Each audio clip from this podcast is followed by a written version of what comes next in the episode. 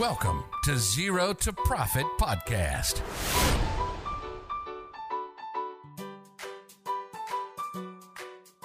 สวัสดีครับ ขอต้อนรับทุกคนเข้าสู่ Zero to Profit Podcast ครับ ตอนนี้คือซีซั่น2 แล้วครับ ผมอยู่กับผมครับ พี่หน้อมแท็กสักหนอม แล้วก็น้องนุช Zero to Profit ครับ สวัสดีน้องนุชครับ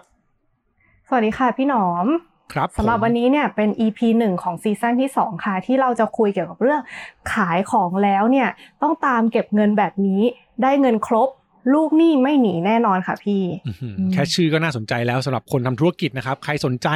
Zero to Profit เนี่ยเราต้องบอกก่อนนิดนึงว่า Zero to Profit เป็นพอดแคสต์ที่ว่าด้วยเรื่องของบัญชีการเงินภาษีของคนทำธุรกิจ นั้นใครสนใจฟังนะครับ ถ้าฟังแบบเริ่มต้นกลับไปฟังซีซั่นหนึ่งได้ แต่ถ้าเกิดจะเริ่มฟังแบบ advance แล้วนี่อย่างตอนนี้เนี่ยเก็บของเก็บเงินทุกอย่างทำยังไงเนี่ยมาฟัง season 2 ได้ครับอะว่ามาครับนุชถูกต้องค่ะขายของแล้วเก็บเงินยังไงฮะให้ได้ครบน่าคือจริงๆ เรื่องของการขายอะมันมี 2 รูปแบบอะค่ะ คือแบบแรกนะคะ แบบที่ขายเงินสดนะก็คือเหมือนเราเดินไปร้านสะดวกซื้อซื้อของปุ๊บจ่ายเงินปั๊บนะอันเนี้ยก็คือเจ้าของร้านก็ได้เงินสดทันทีนะคะ แล้วก็แบบที่สองเนี่ยเป็นขายเงินเชื่อนะคะ ไม่ใช่การยื่นหมูยื่นแมวแบบที่เราไปร้านสะดวกซื้อแล้วนะคะ ยกตัวอย่างเช่น ถ้าสมมติว่าเราเป็นโรงงานผลิตแอร์นะคะ ขายแอร์ให้ร้านยี่ปัวซาปัวไปนะคะ เวลาที่เราขนส่งไปร้านอ่าร้านยี่ปัวซาปัวเนี่ยอืมก็ไม่ต้องบอกคนรถว่าให้รอเก็บเงินด้วยเพค รัราะบว่าเขาจะไม่จ่ายเงินเราณวันนั้นนะคะ ซึ่งอันเนี้ยจะเรียกว่าเป็นการจ่ายเงินเชื่อคือเราส่งของแล้วยังไม่ได้รับเงินนะคะ แล้วก็เขาจะจ่ายเงินตอนหลังตามที่ตกลงว่าเครดิตกี่วันอะไรประมาณนี้นะคะ ซึ่งปัญหาที่เกิดขึ้นส่วนใหญ่เนี่ยมันก็มักจะพบกับธุรกิจที่ขายของแบบเงินเชื่อเนี่ยค่ะพี่ ซึ่งจะเก็บเงินไม่ได้ ลูกค้าช้า เบี้ยวหนี้อะไรประมาณนี้ เป็นปัญหาที่ เจ้าของธุรกิจหลายคนน่าจะกำลังประสบอยู่ในช่วงวิกฤตแบบนี้นี่ครับอ่าแน่นอนแต่ว่าขายสดเนี่ยอันนี้อันนี้เราแยกขายสดขายเชื่ออีกนิดนึงก็คือขายสดเนี่ยส่วนใหญ่มันมักจะใช้กับของที่มูลค่าไม่สูงมากแล้วก็เป็นกับผู้บริโภคเนาะคือคนส่วนใหญ่มาซื้ออะไรพวกเนี้ยใช่มันก็จะเป็นแบบขายสด ซึ่งหลังๆมันก็มีเป็นสดบวกเชื่อเหมือนกันเนาะคือมันไปในมุมของแบบบางที่อาจจะต้องแบบถ้าซื้อถึงเท่านี้อาจจะถึงให้เครดิต หรือว่ามีการติดต่อนานระดับหนึ่งถึงให้เนาะแต่ว่าถ้าถ้าเริ่มทำไปในสเกลธุรกิจเนี่ยทุกธุรกิจนักจะต้องเจอเรื่องของขายเชื่อ ถ้าไม่ได้ทำกับรายย่อยใช่บอกเลยนะใช่อืมเป็นกับรายใหญ่ B2B แล้วก็ขายของรายใหญ่เสร็จปุ๊บมันขายของล็อตใหญ่ๆด้วย ใช่ครับอืมเป็นจำนวนเงินที่เยอะเออใช่ค่ะ พอเจอขายเชื่อก็แน่นอนมีเรื่องของการเก็บเงิน เก็บเงินใช่ไม่ได้ค่ะอืมปกติเล่าเล่าแบบนี้ก่อนคือขายเชื่อเนี่ยมันมันต้องเริ่มต้นยังไงฮะถึงจะเก็บเงินได้เร็ว คือ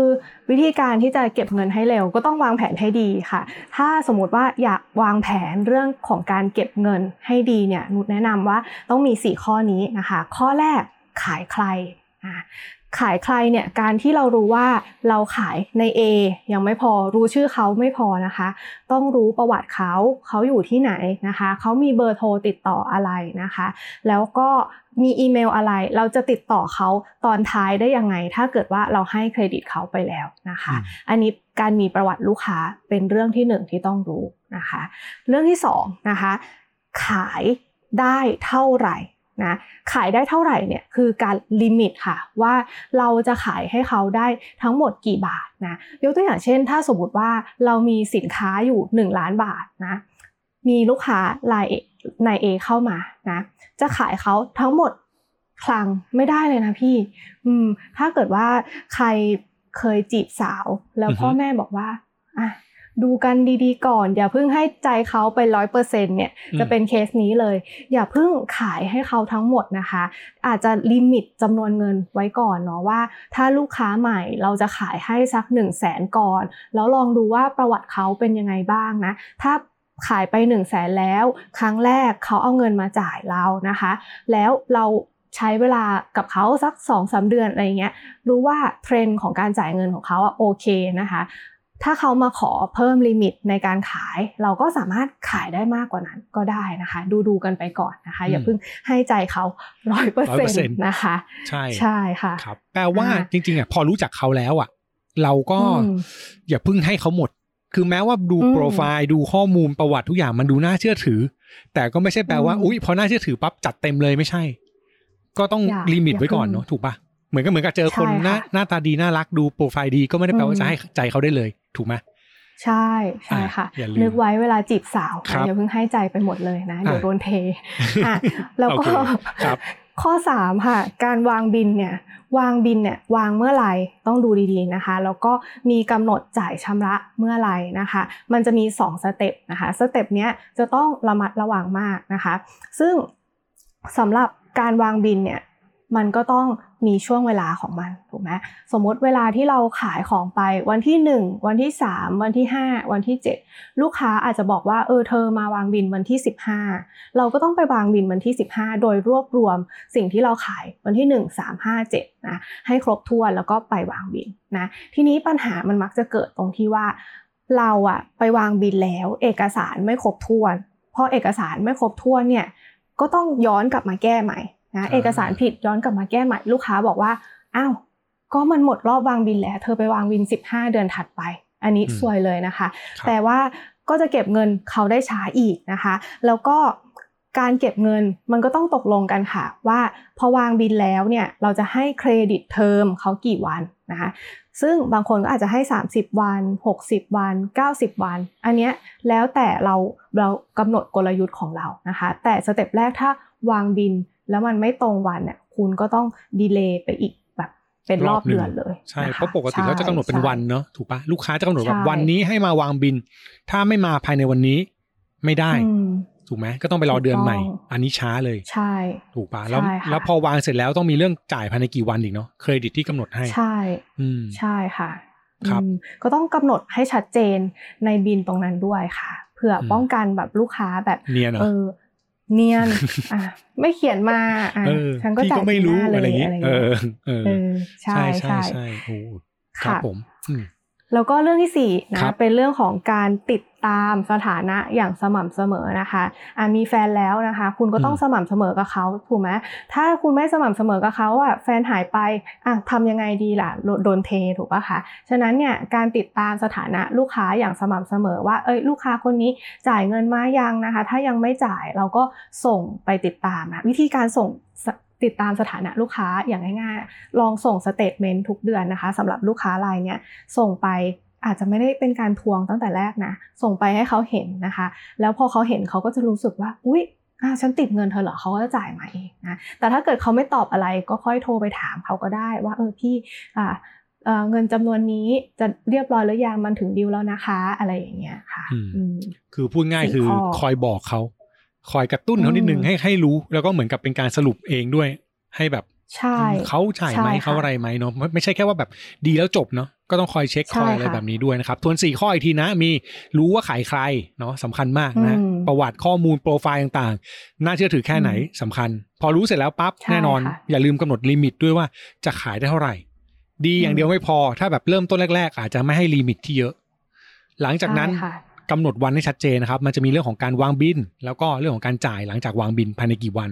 อย่าพลาดตอนใช่ค่ะวาง แล้วก็กำหนดเงื่อนไขให้ชัดเจนเลยตั้งแต่วางบินว่าต้องจ่ายภายในกี่วัน กันเขาลืมกันเขาเนียน แล้วก็สุดท้ายใช่ค่ะทุกอย่างมันต้องไปด้วยกันเนาะก็มีการติดตามสถานะอย่างสม่ำเสมอ เพื่อที่ว่าเราจะได้ไม่ใช่ค่ะพลาดทำแบบนี้แล้วถูกนุชต้องเล่าแบบนี้เลย หลายคนก็บอกอุ้ยทำแบบนี้แล้วเรียบร้อยเลยทุกอย่าง ดีเลยฮะ เพียงแต่ว่าตอนนี้มันมีปัญหาคือ อยากเก็บเงินได้เร็วกว่านี้ มันช้าไปอ่าลูกค้าก็ทำตามโปรเซสที่เราว่ามาเลย แต่เรารู้สึกว่าแบบ ถ้าได้เงินเร็วกว่านี้ก็ดีนะ สมมุติต้องจ่ายภายในเท่าเนี้ยแต่อยากให้เขาจ่ายเร็วสักหน่อยมันมีเทคนิคหรือว่ามีอะไรจูงใจลูกค้าได้ไหมครับ ค่ะ ก็แนะนำเป็น 2 เทคนิคง่าย ๆ แล้วกันนะคะ เทคนิคแรกก็อาจจะเป็นการให้ส่วนลดถ้าเขาชำระเงินสด นะคะก็จูงใจให้เขาชำระเงินสดชำระเงินสดอาจจะได้ส่วนลดมากยิ่งขึ้นนะคะนึกภาพเวลาอืมที่ทุกท่านไปทาน MK s u k i นะคะครับทุกท่านน่าจะมีบัตรสมาชิกอยู่แล้วนะคะ พอทานเสร็จปุ๊บนะคะอะควักขึ้นมาเลยบัตรเครดิตอะอืมน้องคะจ่ายบัตรเครดิตอะพนักงานก็จะบอกว่าอุ้ยถ้าพี่จ่ายบัตรเครดิตจะได้รับส่วนลด 5%แต่ใช่ถ้าจ่ายเงินสดนะพี่จะได้ส่วนลด 10%นะคะนะอืมเราก็เป็นไง งกนะใช่เราก็อยากได้ส่วนลด10%เฮ้ยลดตั้งสิบนะแน่อะคว้าเงินสดเลยใช่คว้าเงินสดเลยอะเงินสดไม่พออะไปไปกด ATM แล้วก็มาจ่ายนะอันเนี้ยก็เป็นวิธีการที่จูงใจให้ลูกค้าเนี่ยจ่ายเงินสดเราทันทีเลยนะ ได้เงินทันทีเลยครับแล้วก็เขาก็จะแบบเหมือนมาจ่ายด้วยตัวเองเลยอะอืมค่ะพี่อืมแล้วก็อีกวิธีหนึ่งเป็นวิธีที่สองก็คือ การให้เครดิตเหมือนเดิมนั่นแหละ แต่ว่า ให้ส่วนลดเขาถ้าสมมุติว่าเขามาชำระภายในวันที่กำหนดนะคะ ภาษาบัญชีเนี่ยเขาจะมีจะมีคำศัพท์ที่เรียกว่า2ทับ10นะอืมแล้วก็ n ทับ30 เกลียดมากอ่าครับอืมอ่าลองไปดูนะในในบินของเราอะ่ะ ถ้าเขียนแบบเนี้ยนั่นแปลว่าจริงๆอะเขาให้เครดิตเทอมเรา 30 วันนะคะ 30 วันเนี่ย ก็คืออเราจะต้องเอาเงินไปจ่ายเขาใช่ปะแต่ถ้าเกิดว่าเรามาจ่ายภายในวันที่ 10นะเรามาจ่ายภายในวันที่ 10 เราจะได้ลดไป2%นะคะแล้วบางคนอะเป็นประเภทที่แบบหวงส่วนลดอะก็อยากจะจ่ายเพื่อได้ส่วนลดนะเวลาที่เขามีกระแสเงินสดเยอะ อย่างเช่น ลูกค้ามีกระแสเงินสดอยู่แล้วแล้วก็อยากจะได้ส่วนลดเขาก็จะมาจ่ายก่อนนั่นเองนะก็เป็นเทคนิคเล็กๆน้อยๆที่ทำให้เราได้เงินสดมาเร็วขึ้นค่ะ ครับอืมก็คือเอาง่ายๆก็คือให้ส่วนลดเพื่อให้จ่ายไวอะแต่ว่าอันนี้ต้องกำหนดใช่ตามความเหมาะสมนะก็อย่าลืมดูแบบใช่ต้นทุนค่ะด้วย คือไม่ใช่แบบว่าซื้อเงินสดลดเท่านี้เลยแบบสิบเปอร์เซ็นอะไรเงี้ยอาจจะมากไปใช่เออต้องลองดูใช่ว่าค่ะ เทคนิคหรือว่ากลยุทธ์ของธุรกิจเราเป็นแบบไหน ก็ให้เหมาะสม ถ้าลูกค้าใช่ไม่ซื้อสดแน่ๆซื้อเชื่อก็อาจจะมีช่วงเวลาพิเศษว่าถ้าจ่ายภายในอย่างเงี้ยสองทับสิบคือภายในสิบวันใช่ไหมได้สองเปอร์เซ็นต์อืมลดให้ใช่ค่ะอืมแบบนี้ก็ก็เป็นตัวช่วยได้ลองไปดูอย่างที่เมื่อกี้นุชบอกฮะมีอะไรเขียนไว้ไหมสองทับสิบเอ็นทับสามสิบหรือสองทับอะไรนะอืมมันก็จะมีประมาณนี้ปะส่วนใหญ่น่าจะเป็นใช่น่าจะเป็นอัตราไม่ได้เยอะมาก แต่ว่ามันก็จูงใจระดับหนึ่งเพราะว่าขายเชื่อมักจะใช้กับใช่ค่ะยอดซื้อขายจำนวนมากอยู่แล้วเนาะสองเปอร์เซ็นก็ถือว่าเยอะนะครับ ถือว่าเยอะเลย ใช่ค่ะใช่ประมาณนี้ นี่คือเรื่องของอืมฝั่งจูงใจให้คนจ่ายไวขึ้นอืมคือการให้ส่วนลดอืมอีกค่ะกลุ่มหนึ่งฮะ อันนี้จูงใจไปละเรียบร้อยนุชค่ะจ่ายไว อีกกลุ่มหนึ่งคือไม่จ่าย ยังไงก็ไม่จ่าย คือคือมันจะมีคนค่ะจ่ายไวพี่คนที่แบบมีกระแสเงินสดดีอยากจ่ายไวเออได้ส่วนลด คนที่จ่ายตรงตามอืมดีลอะคุณวางบินตรง คุณให้เครดิตระยะเวลาตรง ฉันจ่ายตรงตามเวลา อีกแบบหนึ่งอืม ถ้าให้ถ้าถึงวันจ่ายก็ยังไม่จ่ายแต่เราต้องไปแบบ จ่ายได้แล้วพี่โทษทีนะ ส่งอืมสเตทเมนต์ไปสามรอบแล้ว แบบว่ารอบแรกอืมไม่ได้ รอบสองอุ้ยลืม รอบสามค่อยจ่ายอืมอะไรเงี้ย เจอคนแบบเนี้ย เราทำยังไงให้เรารู้ คือบางคนไม่รู้ไงมารู้ตัวอีกทีคือแบบอืมหนีไปแล้วก็มี อืมใช่ คือวิธีการที่ทำให้เรารู้ว่า ต้องย้อนกลับว่าเราบันทึกบัญชีไว้ดีขนาดไหน ขั้นต้นคือเราเราต้องรู้ว่าเราขายใครเนาะครับขั้นที่สองนะคะ เวลาที่เราขายไปทุกครั้งอะค่ะ ควรจะมีการจดบันทึกบัญชีไว้อย่างครบถ้วนนะคะ แล้วทีเนี้ยสมมุติว่าเขาค้างอะค่ะ เราถึงจะมีข้อมูลว่าเขาค้างเราอยู่เท่าไหร่ด้วยของล็อตไหนวันไหนนะคะ โดยการที่บอกบัญชีก็ได้บอกว่าให้ดึง AR report หรือ AR aging report นะคะ ภาษาไทยเรียกว่ารายงานอายุลูกหนี้มาให้ดูหน่อยนะคะ ซึ่งรายงานอายุลูกหนี้ประกอบด้วยอะไรบ้างนะคะ ก็จะบอกว่าลูกค้าเนี่ยเป็นใครนะคะ เขาค้างค่าใช้จ่าย เขาค้างอ่าจ่ายเงินเรา เท่าไหร่นะคะ แล้วก็ค้างมานานเท่าไหร่เนี่ยมันบอกอายุว่าเขาค้างมานานเท่าไหร่ พอมาดูแล้วปุ๊บนะ ถ้าเราเห็นคนไหนค้างนานๆนะคะ นั่นแสดงว่าเราจะต้องติดตามทวงถามเขาอย่างแบบจริงจังแล้วเนาะเออแค่ส่ง statement ไปไม่พออาจจะต้องครับโทรหาฮะอืมโทรหาไม่รับก็ไปหาที่ร้านอะไรประมาณเนี้ยนะคะ หรือ ถ้าสมมุติว่าเรารู้สึกว่าเหนื่อยกับการตามเขาแล้วอะอาจจะขายต่อให้คนอื่นแล้วให้คนอื่นไปตามไปเก็ก็บได้เราก็อืมใช่ใช่ค่ะ ก็ครับจะเป็นวิธีที่เราแบบมอนิเตอร์ลูกหนี้การค้าของเราได้ดีค่ะอืมซึ่งโปรแกรมบัญชีส่วนใหญ่ต้องบอกแบบนี้ว่ามีหมดเนาะ ทุกโปรแกรมน่าจะดึงมีได้หมดค่ะเป็น AR Aging Report ใช่หรือว่ารายงานอายุลูกหนี้ ถ้าใครที่เป็นเจ้าของใช่ธุรค่ะกิจอยากให้บัญชีทำให้ก็ก็ดึง หรือว่าถ้าบางที่ใช่ค่ะมีการขายเยอะๆ พวกเซลล์พวกอะไรใช่พวกเนี้ยค่ะเขาจะมีข้อมูลลูกค้าเลยว่า คนเนี้ยจ่ายไปแล้วกี่อืมกี่ดีลกี่ยอดหรืออันไหนใช่ยังไม่จ่าย ซึ่งตรงนี้ถ้าเรารู้ใช่ค่ะมันจะพาเราวนไปสู่เรื่องของการให้เครดิตรอบใหม่ด้วยถูกไหมนุช ใช่ค่ะ ถ้าคนประวัติเสียอืมเราก็จะแบบ downgrade เขาลงมาแล้วครับไม่ใช่คนคนรักอีกต่อไป อาจจะเป็นอืมแค่คนรู้จักอะไรอย่างเงี้ยเออเอใช่อก็ครับก็จะลด limit ของการให้เครดิตเขาได้นะคะ แล้วก็ระยะเวลาที่ให้เครดิตเขาก็อาจจะเปลี่ยนไปตามที่เราเราต้องการก็ได้นะคะอืมแต่ก็ต้องคุยกับเขาก่อนเนาะอืมลูกค้าที่ดีถามเป็นความเห็นแล้วกันครับ ลูกค้าที่ดีควรให้เครดิตนาน หรือให้เครดิตน้อย ลูกค้าที่ดีควรให้เครดิตนานหรือให้เครดิตน้อยอืมลูกค้าที่ดีก็ในในความคิดนุชเนาะคือเราก็อยากจะสารความสัมพันธ์เขานะก็ให้เครดิตเขานานหน่อยก็ได้ ถ้าเขาขอแต่ถ้าเขาไม่ขอก็ไม่ต้องให้นะคะเออดีอันนี้ดีอันนี้ชอบ คือไม่จำเป็นต้องเออไปเสนอนะคือต่อให้ดีก็ไม่เป็นไรใช่ขอขอเก็บตรงเวลา ใช่ แต่ว่าถ้าเขาขอใช่ค่ะบางทีช่วยได้ช่วยกัน ในช่วงแบบนี้อาจจะแบบใช่มีปัญหาการเงินมีอะไรเงี้ยถ้าเขาคิดว่าเขาไม่หนีแน่ๆแล้วพอช่วยได้ก็อาจขยายไป แต่ใช่ค่ะ แต่ในทางกลับกันลูกค้าที่ไม่ดีดูท่าจะเบี้ยว เราต้องให้เครดิตน้อยอยู่แล้วถูกไหมใช่ต้องเออให้เครดิตเขาน้อยอยู่แล้วอืมอืมสำคัญตรงนี้นะฮะแต่ถ้าคิดว่าเขาเบี้ยวแน่นอนน่ะ อย่าคืขายพี่ชายพี่ชายเขาเบี้ยวน้องชายเขาเบี้ยวแล้วตัวเออเขาจะเบี้ยวไหมเราก็คิดว่าอืมน่าจะเบี้ยวก็อยากขายเขาเลยค่ะ ใช่อืมโอ้ไม่ไม่เราไม่เราเอ่อการขายไม่มีแบบ เผื่อเขาจะคิดได้แล้วมาจ่ายเราไม่มีอารมณ์แบบนี้นะไม่ไม่เหมือนความรักตรงนี้อืมถูกไหมใช่ไม่ไม่ต้องไม่ไม่ต้องหวังเขาคิดได้ ไม่มีใช่ค่ะอันนี้แน่นอนก็คือวางแผนใช่ค่ะเครดิตตรงนี้ให้ดีนะครับ ทุกอย่างตรงนี้คือเรื่องแรกที่เราคุยกันนะขายเชื่อเก็บเงินอืมยังไงให้ไวแล้วเก็บไงให้ถูกต้องนะครับอะสรุปทิ้งท้ายหน่อยครับนุชใช่สุดท้ายแล้วต้องทำยังไงแบบไหนบ้างครับ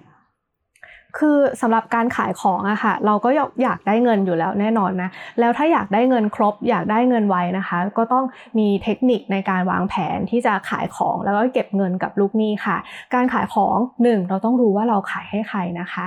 สองเราต้องลิมิตจำนวนเงินที่จะขายให้เขานะคะสามนะคะ ต้องติดตามทวงถามหนี้นะคะ แล้วก็นอกจากนั้นน่ะดูสถานะเวลาที่วางบิลน่ะต้องดูดีๆ ว่าเราวางครบไหมให้ credit term เขา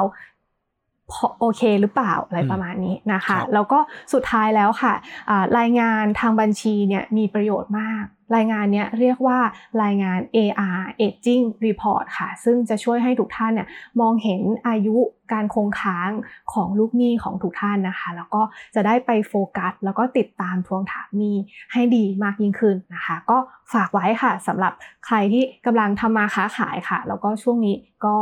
มีปัญหาเกี่ยวกับลูกหนี้ค่ะ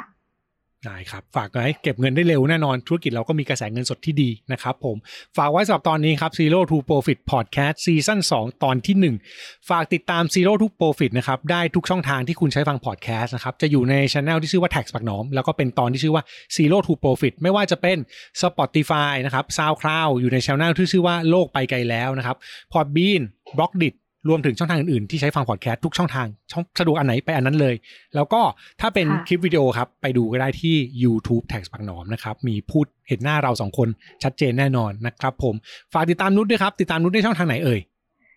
อ่าติดตามนุชได้ที่เว็บเพจ Zero to Profit นะคะ เป็นเว็บเพจที่ให้ความรู้ด้านบัญชีสำหรับผู้ประกอบการในภาษาที่ฟังง่าย ๆ พูดง่ายๆ เข้าใจได้ง่าย ๆ ค่ะ ได้เลยครับ งั้นวันนี้เราสองคนจบตอนแรกไปแต่เพียงเท่านี้ครับ ฝากติดตาม Zero to Profit ในตอนต่อไปวันพุธหน้าครับ วันนี้เราสองคนลาไปก่อน สวัสดีครับ สวัสดีค่ะ